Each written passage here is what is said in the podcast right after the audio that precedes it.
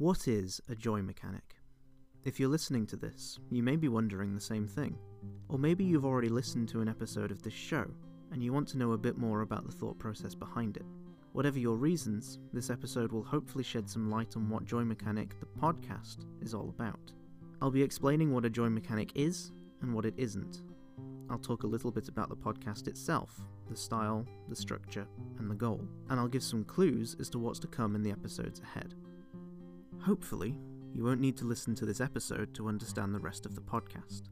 My aim is that you can jump into any episode and come away having had a pleasant experience. But for anyone who wants to find out a little bit more, make yourself comfortable and let's dive in. Welcome to Joy Mechanic.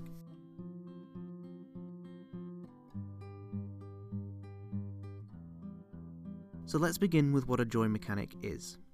A joy mechanic, for the purposes of this podcast, is a feature in a game which provides no benefit to the player when used.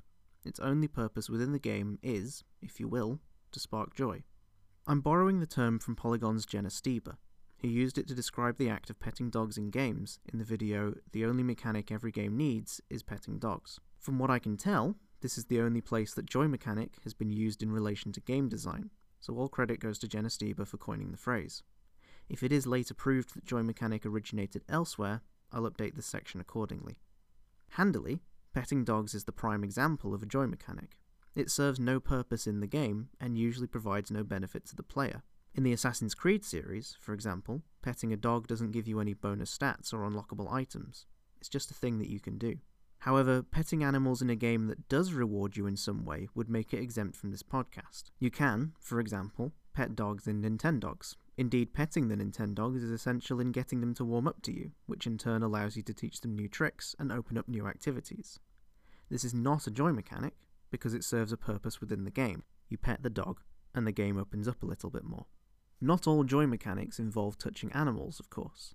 As this podcast hopes to demonstrate, developers have put time and effort into a great number of inconsequential interactions within games, some of which may not even spark joy, but are simply things a character can do. They can be silly or serious. They can bring more personality to a character, or they can be something as trivial as flushing a toilet. All of these things, in this podcast's eyes, are joy mechanics. This definition may expand over time, if only to fit the needs of this podcast. But the core of it is this if your interaction provides you with a tangible reward, it serves a purpose, and therefore is ineligible for discussion here. And this is exclusively focused on game mechanics and interactions. Small graphical flourishes and clever writing may spark joy, but here I will only be looking at things a player can actually do in a game, where the action is its own reward.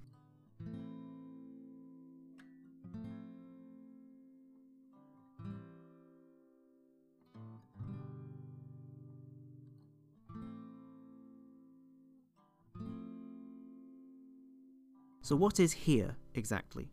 Joy Mechanic, the podcast, is a weekly series updated each Thursday, written and hosted by me, Rick Cowley. That's Rick without a K, for accuracy's sake. Each episode will look at one specific mechanic from one specific game. It will provide some context for the game or series, for those unfamiliar with it, and then explain the mechanic itself and how it's used. While this series isn't intended as an opportunity to review or critique, there will be some opinions flying around. Often positive, examining what makes the chosen mechanic so joyful, but there may be the occasional case where a joy mechanic falls flat. The episodes themselves won't be particularly long, no more than 15 minutes. Much like the joy mechanics themselves, this podcast isn't interested in being an integral part of your interaction within the world. It's short, throwaway, and designed to give you some brief joy in your day before you move on to something else. In terms of style, this podcast may remind you of 99% Invisible, and I'm aware my narration style has been somewhat inspired by the video series Game Maker's Toolkit by Mark Brown. But personally speaking, my key inspirations are Justin McElroy and Dan Goubert's meditative serial podcast, The Empty Bowl, and the Action Button Reviews video series by Tim Rogers. The atmosphere is intended to be calming, while the content will be engaging and informative, and it will be curiously obsessed with digging into the minutiae of a specialist topic. The real question is why do this at all?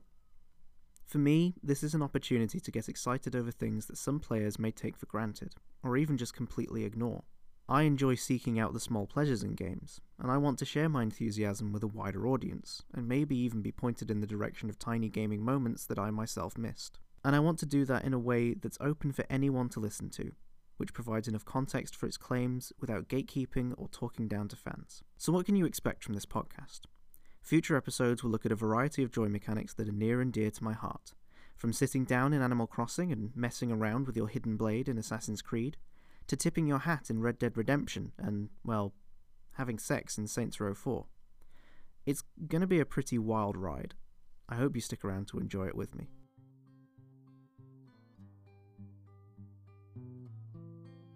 If you made it this far, thank you so much for listening. Full episodes will be available at the show's website, joymechanic.show, or wherever you get your podcasts. If you have any suggestions for mechanics that you love and would like to see featured here, you can email the show at joymechanicpodcast at gmail.com or tweet it to at joy underscore mechanic. There'll be links in the episode description. And if you enjoy the show, please do share it on social media or tell your friends to give it a go. I'd love to spread the joy as far as I can. That's all from me for now. Thanks again for listening, and I'll see you next time.